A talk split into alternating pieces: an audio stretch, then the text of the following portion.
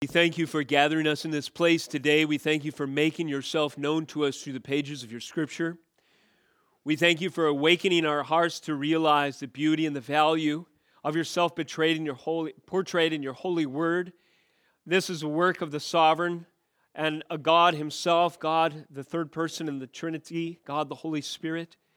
Lord, we thank you that Jesus Christ, the second person of the Trinity, was sent for the payment for our sins and entered into this world, took on flesh in the incarnation, became a man, dwelt among us, proclaimed his word, suffered and died under Pontius Pilate, was crucified for our sins, did not stay in the grave, declared victory over death in his resurrection on the third day, was resurrected not only to walk this earth again, but to be ascended before the right hand of the Father.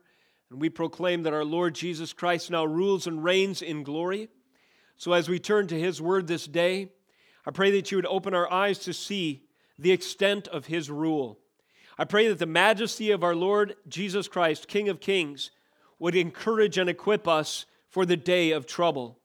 As we go back to the refuge that we see the psalmist declaring in your word in Psalm 94, I pray that the same anchor for his soul that gave him hope in days of persecution would grant your church sufficient ground to stand as we ourselves may face similar circumstances. We also pray through the proclamation of your gospel that the lost would be drawn unto repentance and faith in Christ.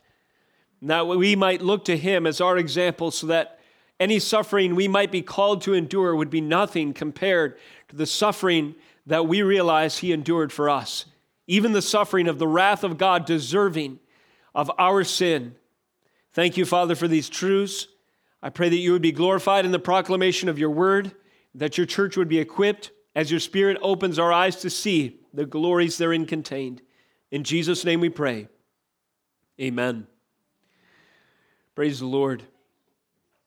What a great privilege we have. What a great blessing it is to gather with the saints and to behold the Lord's word today. Would you turn with me to Psalm 94 this morning as we open up the scriptures together? Second Sunday of the month is our Psalm a Month series. This leads us to Psalm 94 today. It'll be my attempt to cover the entire psalm today, which means we'll have to cover some material a little more quickly than usual, so bear with me. My outline is fairly basic, though, just four major points this morning. It falls under this title Days of Trouble. This uh, title comes from verse 11, no, 13 in Psalm 94, where the psalmist looks for rest from days of trouble. He says in verse 12, Blessed is the man whom you discipline, O Lord, and whom you teach out of your law to give him rest from days of trouble. It's quite clear from the context of Psalm 94 that the author finds himself indeed in days of trouble. Do we find ourselves in days of trouble today? Have you ever felt troubled by the days, by the context, by the culture, by the environment, the world in which you live? If so, Psalm 94 should be very valuable information for us. the aim of this morning's message is to reassure the saints, to reassure, uh, to reassure us, the church, and to glorify God, proclaiming his timely judgments. To reassure the saints and to glorify God, proclaiming his timely judgments. So, with that introduction, would you stand out of reverence for the reading of God's word today? With your Bible open to Psalm 94. And let us consider God's holy word. Listen as the word of God is proclaimed in your hearing today Psalm 94 1. O Lord, God of vengeance, O God of vengeance, shine forth. Rise up, O judge of the earth. Repay to the proud what they deserve. O Lord, how long shall the wicked, how long shall the wicked exalt? They pour out their arrogant words. All the evildoers boast. They crush your people, O Lord, and afflict your heritage. They kill the widow and the sojourner and murder the fatherless. And they say, The Lord does not see, the God of Jacob does not perceive. Verse 8 Understand, O dullest of the people, fools, when will you be wise? He who planted the ear, does he not hear? He who formed the eye, does he not see? He who disciplines the nations, does he not rebuke? He who teaches man knowledge. The Lord knows the thoughts of man, they are but a breath. Blessed is the man whom you discipline, O Lord, and whom you teach out of your law, to give him rest from days of trouble until a pit is dug for the wicked. For the Lord will not forsake his people, he will not abandon his heritage. For justice will return to the righteous, and all the upright in heart will follow it. Who rises up for me against the wicked? Who stands up for me against evildoers? If the Lord had not been my help, my soul would soon have lived in the land of silence. When I thought, my foot slips, your steadfast love, O Lord, held me up. When the cares of my heart are many, your consolations cheer my soul. Verse 20. Can wicked rulers be allied with you? Those who frame injustice by statute? They band together against the life of the righteous and condemn the innocent to death. But the Lord has become my stronghold and my God, the rock of my refuge. He will bring back on them their iniquity and wipe them out for their wickedness. The Lord our God will wipe them out. This is the word of God. You may be seated. Psalm 94 finds its place in a list of eight.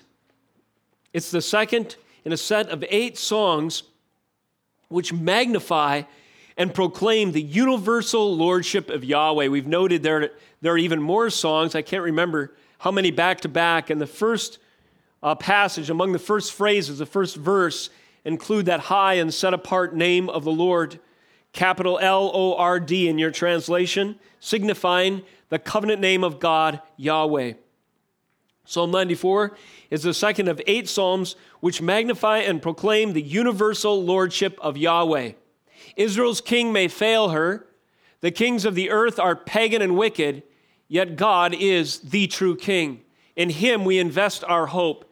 His realm knows no end. His rule will not fail. His kingdom is established and certain. It is universal, it is absolute, it is ultimate, it is secure.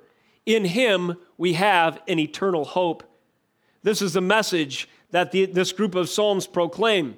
Why? Because the authors find themselves in days of trouble. Perhaps a crumbling kingdom is the context. Perhaps one of the wicked kings that did not serve the Lord, did not follow his law, did not live within the bounds and walk with the Lord within the bounds of covenant. And then the kingdom is divided. We have Israel in the north, Judah in the south, and their kings increasingly wicked as it would seem. Where is hope to be found in days of trouble? We turn to Yahweh, the King of Kings. His majesty is set forth in these songs of exaltation, reminding the citizens of mere human or mere earthly kingdoms that their hope is secure in the ultimate and powerful judge of the earth. Yahweh is the judge of all the earth, He is the judge of all other kings. We find this in the first phrases of our song today. His day of reckoning may appear slow to arrive, especially during days of trouble or times of affliction for the righteous, but his coming is nevertheless certain and decisive. The coming of the Lord always there, uh, has with it judgment implications, a day of reckoning, a day where wicked, the wicked must answer for their transgression of God's law, a day where the balances of justice are righted, a day where the perfect righteousness and holiness of God deals with any infraction of his word and law.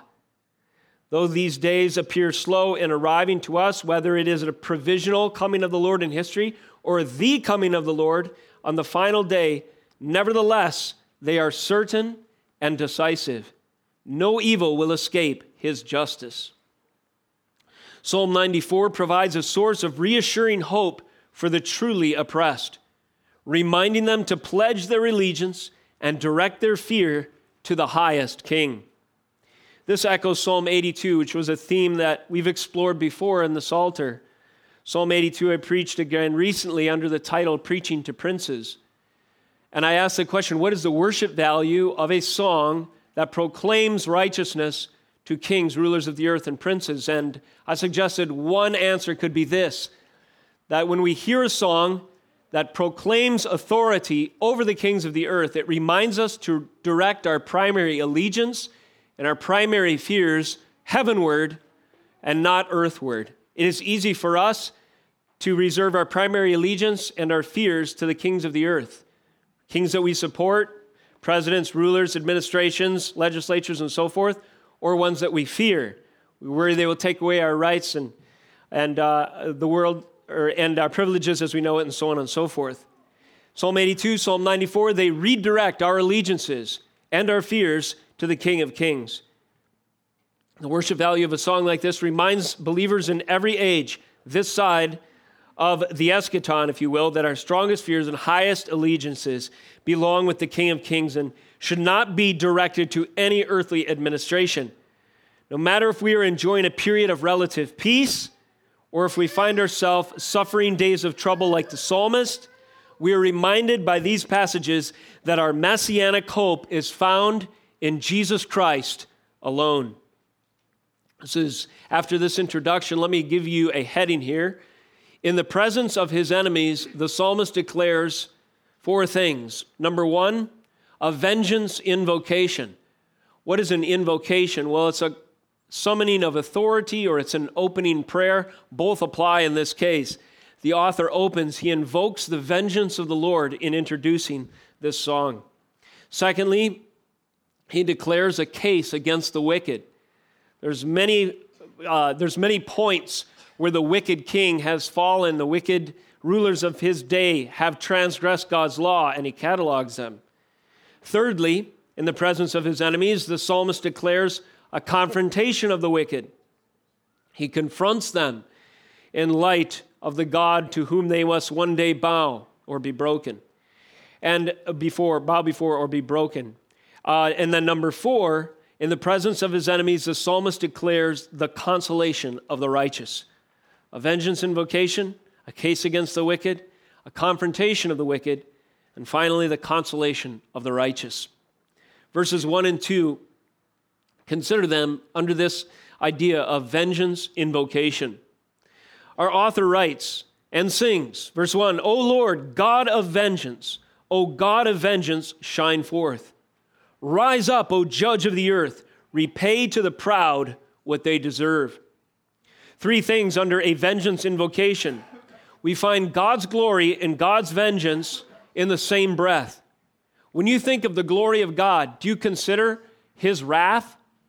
Or do you only consider the things that we maybe prefer to think about, like his love and his mercy, which absolutely speak to his glory? But does not the gospel tell us that unless the wrath and vengeance, the righteous indignation of a holy God against sin is satisfied in Calvary, there is no mercy and there is no love to be extended? How can God be holy and forgive a sinner? He must satisfy his vengeance by a substitute sacrifice. This is the gospel.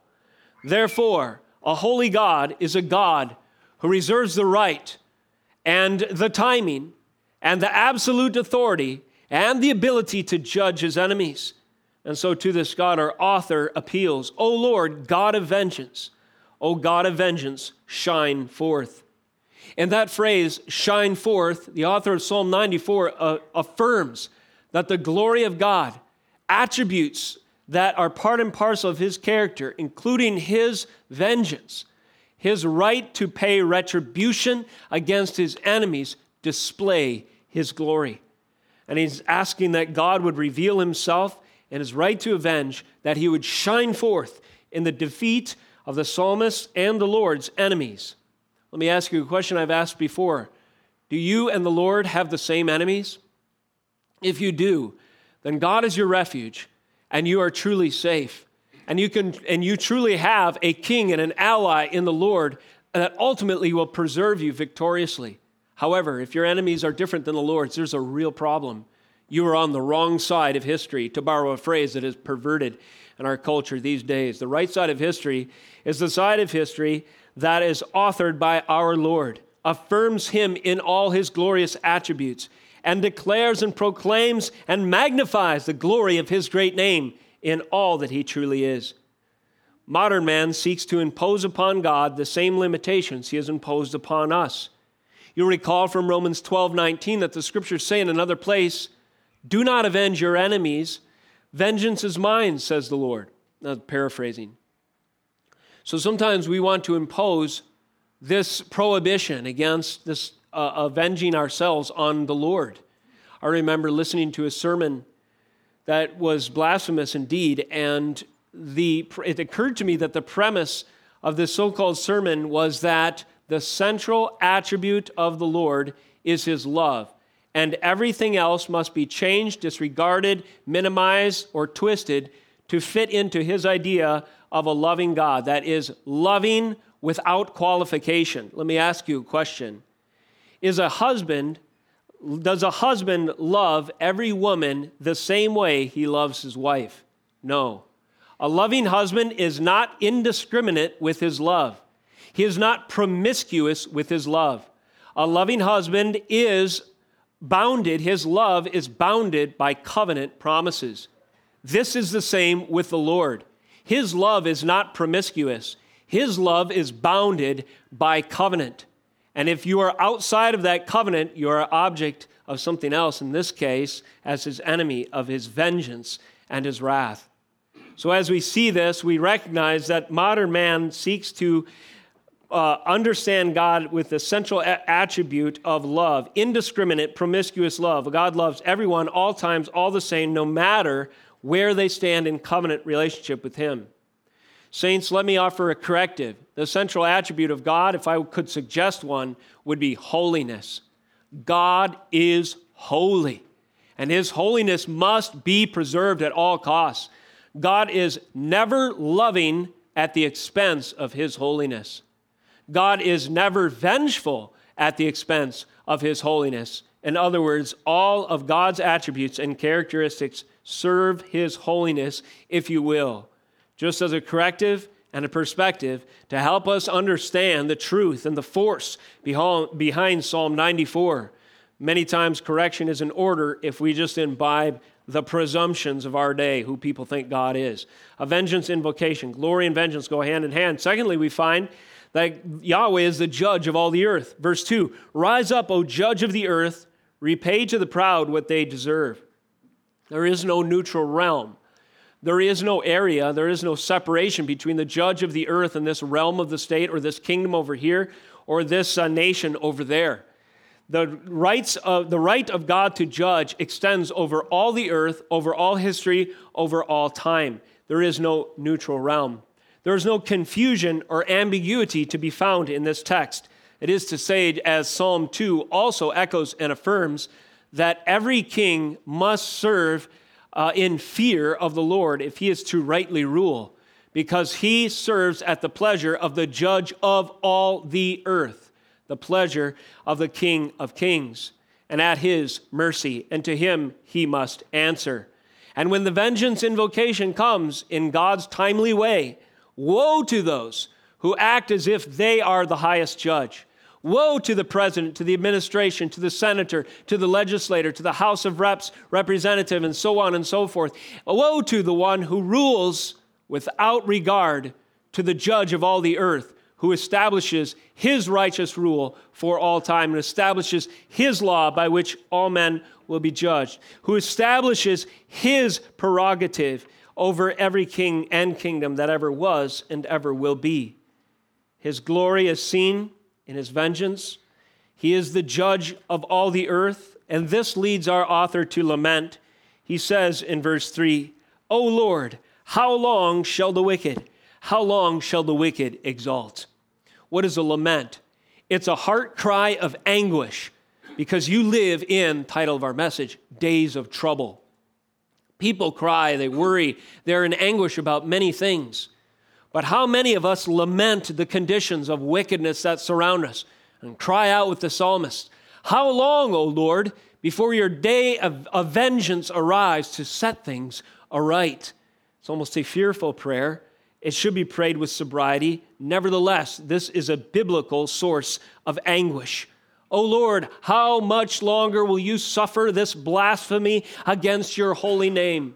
We truly live in a day and an hour and among a people and a worldview that deserves judgment. Would you show forth your righteousness and bringing a day of reckoning? We can pray, and we ought to, in the same breath, And would you extend your righteousness by proclaiming your crown rights and your kingdom through the proclamation of your gospel, so that those who are sinners and living outside of your righteous rule would repent of their transgression and place faith in you, so that their enemies would be your enemies as well. This is the heart behind a vengeance invocation. It, it uh, uh, reminds us of the aspects of God's character that serve his glory. It proclaims that he is judge of all the earth, and it causes his people to cry out in anguish that wrongs would be set aright and that the Lord would return. I hear an objection in the back of my mind. Someone would say, This is an Old Testament text. Surely things have changed in the new. I don't recognize these concepts you're talking about with the Jesus meek and mild I read of in the New Testament. Don't be so quick. In Revelation, we read words this morning during our worship text that speak to this idea. They were worshipful praises that are offered by those who populate the realms of glory, a great number, a multitude from every nation, tribe, and tongue that worship the Lamb. However, that worship is preceded by a lament, by an anguish, anguished cry in Revelation 6:10 Notice how it echoes Psalm 94. They cried out with a, long, a loud voice, O sovereign Lord, holy and true, how long? Notice that phrase, how long? Before you will judge, judge of all the earth to whom they make their appeal, and avenge our blood, God of vengeance, on those who dwell on the earth. Verse 11. Then they were each given a white robe and told to rest a little longer until the number of their fellow servants and their brothers should be complete who were killed, who were to be killed as they themselves had been. What happens next? Verse 15, skipping ahead a little. Then the kings of the earth and the great ones and the generals and the rich and the powerful and everyone slave and free hid themselves in the caves and among the rocks of the mountains, calling to the mountains and the rocks, Fall on us, hide us from the face of him who is seated on the throne and from the wrath of the Lamb. For the great day of their wrath has come, and who can stand? Saints, that is New Testament revelation coinciding with the Old Testament revelation. A God of vengeance who will set things aright, a coming of the Lord, a day of reckoning, innocent blood that cries out for the righteous balances to be adjusted as God brings his invocation of vengeance against the ungodly. So, in the presence of his enemies, the psalmist declares a vengeance invocation. Number two, he brings his case against the wicked. Verse 4, well, verse 3b, how long shall the wicked exalt? The case against the wicked is number one, they are self exalting. Think of our day and how many exalt themselves. Think of the, you know, just Joe Blow individual and how social media platforms are designed to exalt oneself to publish oneself, to proclaim your glories to the earth, as it were. That's one example on an individual level. But on another exam- uh, but another example, think of those who are in prominent positions of influence in culture, government, society, celebrity, and so forth. Do we not see the wicked exalting themselves? We do.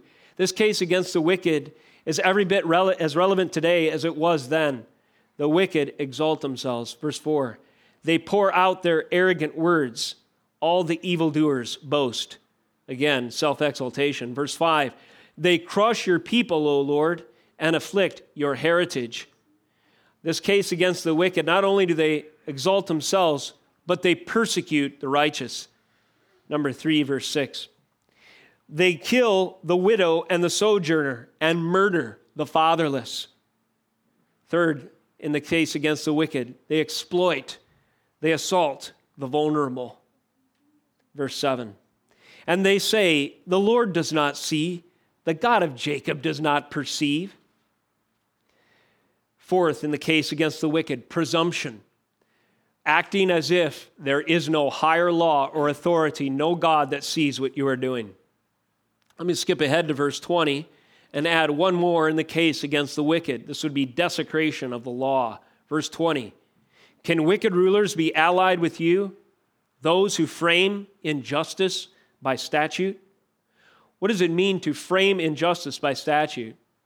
Well, it's a vain attempt by those who make the rules to say that things that are wicked are actually righteous by passing them into law, framing injustice by statute. If the Supreme Court rules on something, does that make it right, ultimately speaking? Not unless they are God. Are those nine individuals in black robes who sit on the high place in our land ruling on our behalf, do they answer to yet a higher authority still? Yes, they do. They may be called the Supreme Court, but in the grand scheme of things, that's a misnomer. They answer to the judge of all the earth. And if they do not rule rightly, if the legislature that passes laws in our land does not rule rightly, what do they do? They vainly try to change right and wrong by passing into law that which God has said is wicked unrighteous, unlawful. They frame injustice by statute. This is the case against the wicked. And I'm sure as you're listening, you can think of many examples in our day where this applies. Thus, we live in days of trouble, do we not, by this measure? In the presence of our enemies, the psalmist, and we ought to echo his declaration there is a case to be made against the wicked. It is wrong to exalt oneself. Humble yourself before the Lord. So it's one way to the, uh, fight the self, self-exalting impulse in our culture, to walk by the Spirit, not fulfill the lust of the flesh, as we've been studying also in Galatians 5. Take on that cloak of meekness and humility. Recognize how great of a sinner you were and how and and you are if it was not for Christ changing you, giving new desires and new affections. And then live in light of this truth so that you do not project yourself as special and as something to be lauded, exalted, and worshiped and followed, and, and, and to be uh, whatever at the expense of the glory of God. Persecution of the righteous. This is again reprised in 21a. They band together against the life of the righteous and condemn the innocent to death. Who bands together against the life of the righteous? The wicked do. This is an echo of verse 5. They crush your people, O Lord, and afflict your heritage. The persecution of the righteous is a mark of the wicked. A case against the wicked recognizes that they have fallen short of God's demands and they are turning their animosity, their uh, mockery, their marginalization, even their violence against the righteous. And in so doing, they judge themselves as falling short and they are in violation of the law of the judge of all the earth. Well, we might live in a day of persecution, it might increase in days moving forward?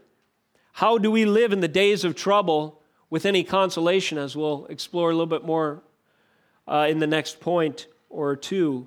Well, we recognize that those who persecute the Lord will not get away with it.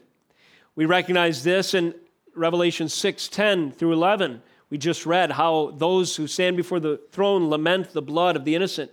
Jesus Christ himself said, as he proclaimed to the Pharisees the blood of all the innocent prophets, all the way from righteous Abel, all the way through the last prophet killed in the old order, they all cry out for justice.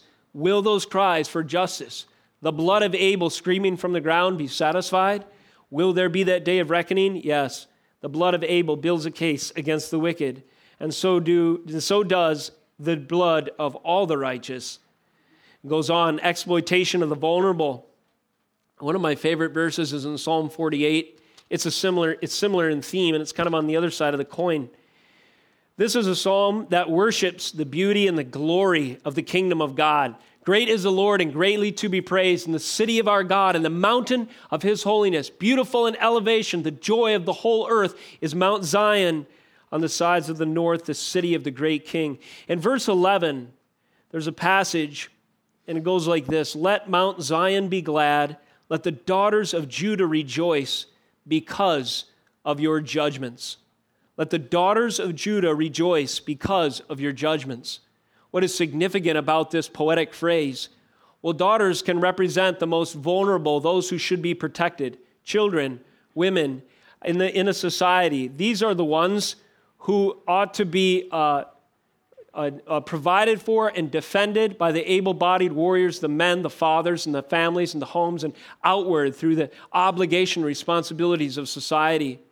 In a society that's bra- broken down, daughters are not safe. You can't trust them in the city of man. Daughters are vulnerable. I have a couple daughters, and this really brings this point home.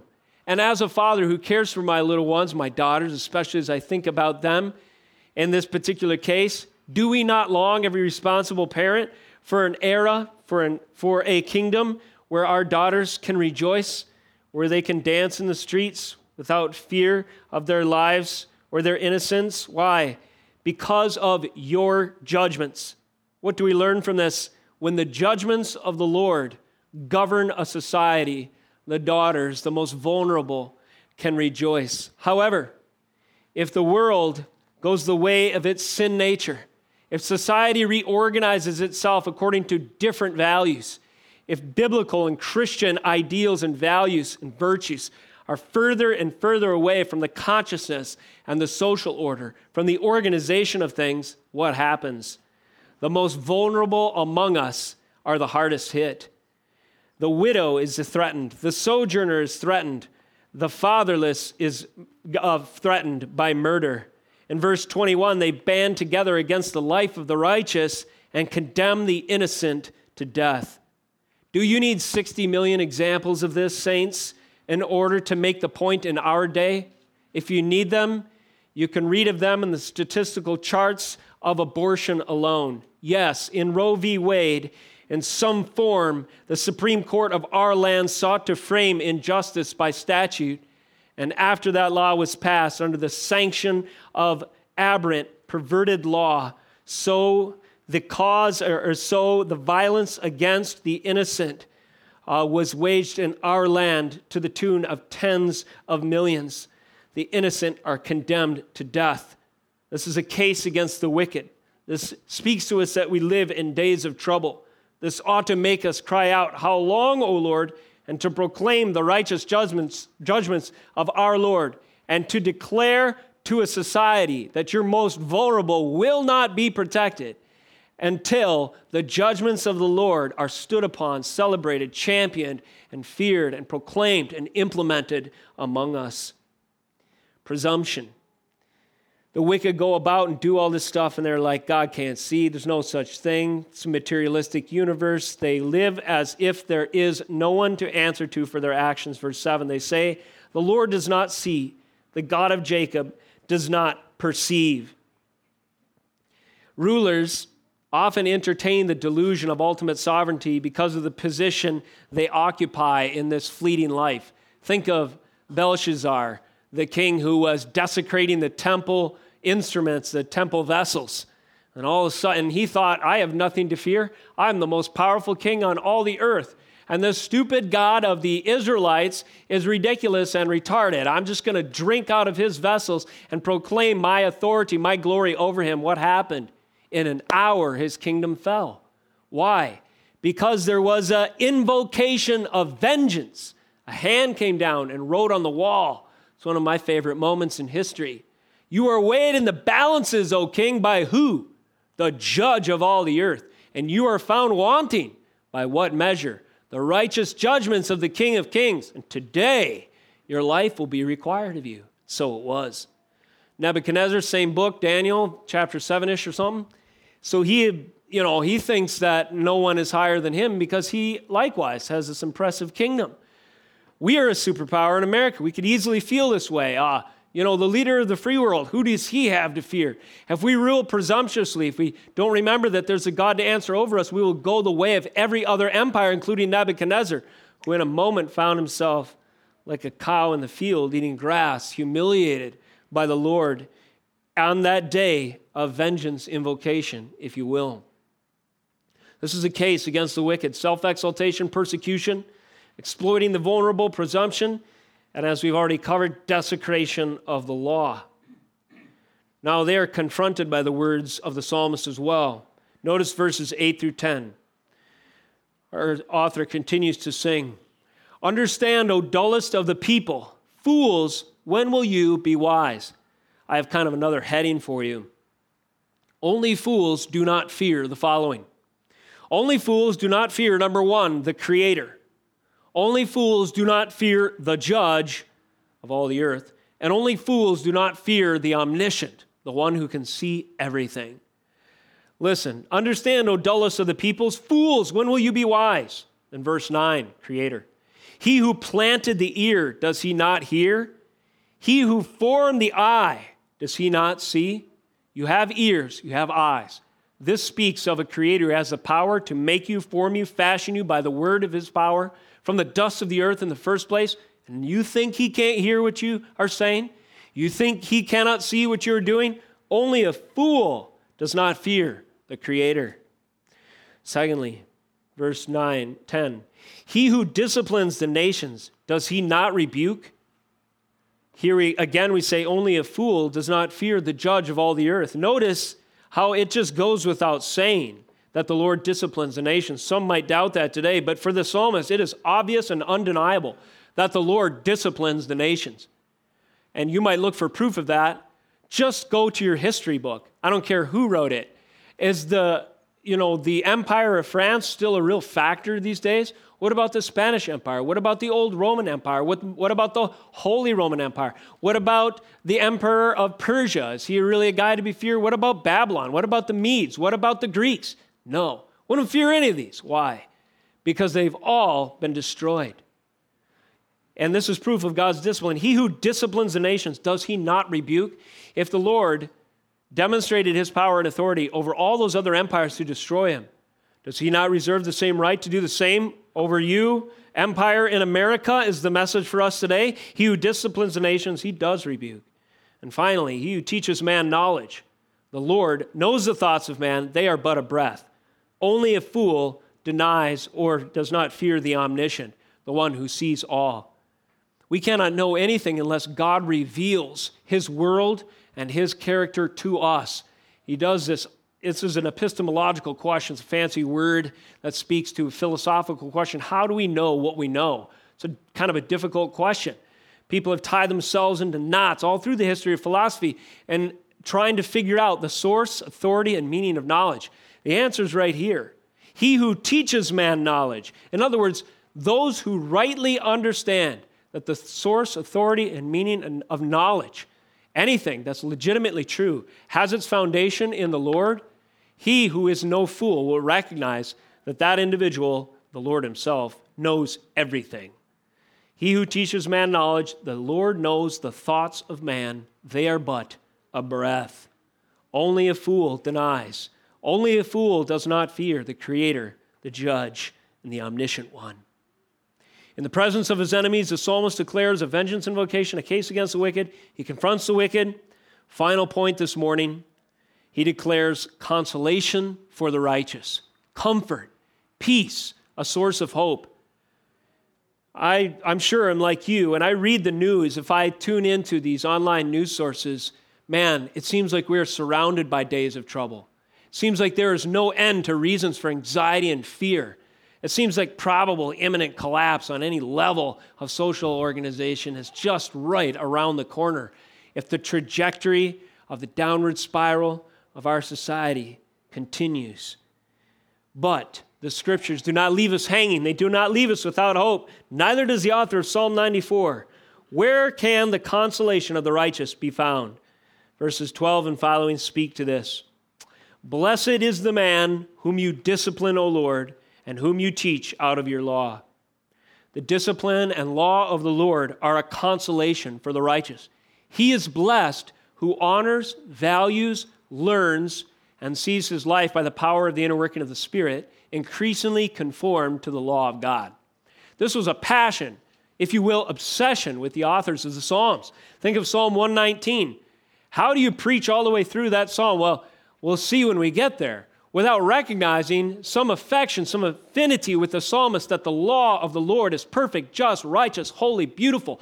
Upon it and in it and through it, that is, the righteousness of the Lord revealed through his statutes, his precepts, his laws, his order, his principles, all through Scripture, without realizing that those things are the consolation, that they are a refuge, that they are a firm foundation, that they're an anchor point, that they are a reference point for us, then most of, or much of, the Old Testament Scripture, especially, will be lost on us as to its value and purpose. However, these things are a consolation for us. Notice verse 13 to give him rest from the days of trouble until a pit is dug for the wicked. So you recognize that the law of the Lord will hold individual or nation acts accountable, and the Lord is digging a pit until the invocation of his vengeance will allow that individual to be judged. This week, a pretty incredible example of this came across the newswire. I had first heard about Jeffrey Epstein, this uh, alleged pedophile and so forth, two years ago or so. And I remember reading about, you know, he represents $77 million mansion, a block from Central Park. He's one of these socialites and elites in our culture today. And then you read about these allegations where, if they were true, represent such a horrific uh, exploitation of the vulnerable. I won't go into detail because of how disgusting it truly is. And then you see this case brought, and it seems like he could afford the best defense in the world and everything else, and there's a great miscarriage of justice. And there's something, as you're reading a story like this, you cry out, How long, O Lord, will the rich and deviant get away with it by hiring expensive lawyers? How many have lamented, uh, have lamented this very thing? However, what we should have recognized from Psalm 94 is all the while a pit is being dug for the wicked. And reports were this week that that individual is found dead in his prison cell. He probably felt like he ruled the world 10 years ago. Probably felt like he had the rich and famous and the powerful wrapped around his finger just a decade ago. But today, as far as the reports say, he's dead. And now he must stand before the righteous judge of all the earth. And if he did not confess faith in Christ as his Lord and Savior, what kind of vengeance invocation can he expect? Hell, eternally. That's the truth. That's the pit that's dug for the wicked, which they will eventually fall into. In the meantime, recognize that while nations rise and fall, God's word and law remain the same, and they are the standard by which we will be judged. How will you be judged? We'll close with an answer to that question. The only way that we can be judged righteous in the light of a holy God. Nevertheless, consolation for the righteous, discipline and law Divine self defense, 14 and 16. This goes to our enemies being God's enemies. For the Lord will not forsake his people, he will not abandon his heritage. For justice will return to the righteous, and all the upright in heart will follow it. Who rises up for me against the wicked? Who stands up for me against evildoers? The consolation here is that the Lord will defend his own. When um, let's say you get a knock in, at the night and there's a butt of a gun you know smashing through your door you gather your defenses you tell your family to go into the room and as uh, a father you're going to defend your own. This is a self-defense scenario. Think of that analogy and apply it to the lord. When his righteous are persecuted do you not think that god will rally in his perfect time his defenses in self-defense to protect his own the consolation comes from knowing that you are in God's family. If you are in God's family, He will defend you. His defense comes in different ways. This isn't to say He won't allow His children to suffer, and some are not even called, and some are called indeed to die for the faith. But ultimate refuge, security, and assurance comes in eternal life. That is where hope lies, and the last enemy, death, will be defeated. That's the greatest and ultimate enemy. Christ defeated death on Calvary. And these enemies are being placed under his footstool, according to 1 Corinthians 15. And so, consolation for the righteous is knowing that we are his, that we have been grafted in, that we trust Jesus as our Messiah. We call God our Father because he has transformed us. We are born again. We have received a new family identity. We are Christians now. Consolation for the righteous is knowing that God will defend us because he defends those he's in covenant with. He defends himself, as it were. Thirdly, his steadfast love, related idea. Verse 18 When I thought my foot slipped, your steadfast love, O Lord, held me up. Steadfast love, unfailing loyalty and commitment with the power to satisfy every promise he's extended to his own. This is steadfast love. This is a chesed love of the Lord that we see all through the Old Testament scriptures a constant point of consolation in days of trouble. We have that steadfast love in Christ Jesus.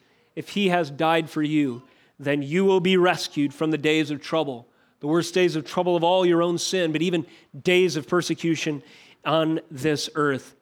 Finally, under consolation of the righteous, our author returns to a judgment benediction in verses 22 and 23, last two verses of our psalm. Listen, but the Lord has become my stronghold and my God, the rock of my refuge. He will bring back on them their iniquity and wipe them out for their wickedness.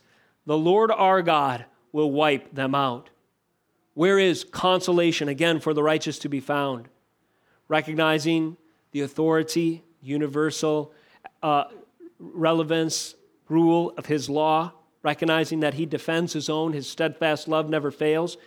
And then our author closes with a judgment benediction. He opened with a vengeance invocation. Now we have, if you will, a vengeance benediction. But notice there's two categories here. As far as he is concerned, the same Lord who judges his enemies has become his stronghold and his refuge.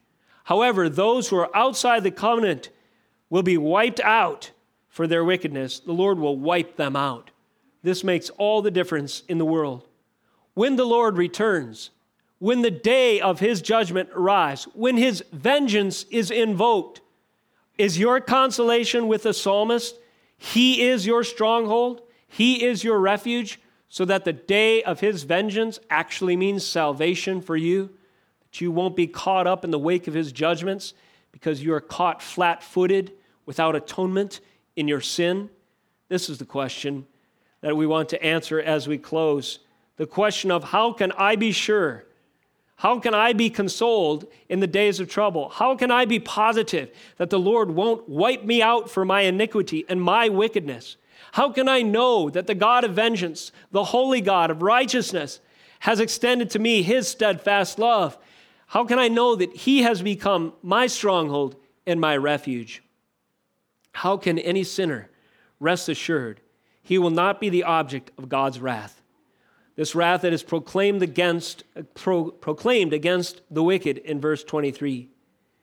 The answer is when he becomes the object of Yahweh God's covenant love, the Lord, when he recognizes Jesus bore the vengeance he deserved and purchased his salvation on that cruel cross. This is the answer. You see, there was a day of vengeance there was an invocation of vengeance on the day that Jesus died. When he cried, Father, release me, take this cup. If it be thy will, may this cup pass from me. Jesus, in that moment in Gethsemane, recognized that there was a day of vengeance, an invocation of vengeance that was right around the corner. That he would suffer on that cruel tree and under this treatment the wrath of a holy God. And, the, uh, and all of the vengeance that your sin deserved and mine if you are in him this day fell upon his bruised and broken, bleeding body, hands, feet, and his forehead pierced with that crown of thorns. And as he did so, he was the, he became the ultimate consolation for the righteous. Only through Jesus Christ can the Lord, who would otherwise avenge the wickedness of your own heart, become your stronghold and your refuge because Jesus Christ suffered the day of vengeance for you. Do you know him today? If you don't know him as your Savior and Lord, you will be introduced to him in due course as the judge of all the earth, and woe to all on that day. Let us close in prayer. Lord, we thank you for the message and the clarity and the truth of your holy word. We thank you that there is consolation for the righteous in and through Jesus Christ, who suffered the day of vengeance for us. Lord, I pray that you would equip your saints in this room, those who have placed their faith, confessed their sin, place faith in Christ, that you would equip them to proclaim with boldness the message, even in days of trouble, that there is a holy God that all must answer to one day.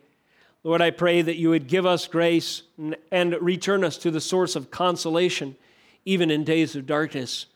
And for the lost in the hearing of this word today, I pray that you would move them in fear and reverence for a holy God to tremble in light of falling short of your law, that they might repent of their sin and trust that Jesus took the day of vengeance on their behalf. And as they do so, Lord, I pray that your church would welcome them in, in this place or somewhere where the word of God is proclaimed that we might all, Lord, grow as the kingdom of God advances on this earth and proclaim to the lost that there is a reckoning, but you can survive it in Christ alone. Thank you for these words of truth, hope, consolation. It's in Jesus' name we pray. Amen.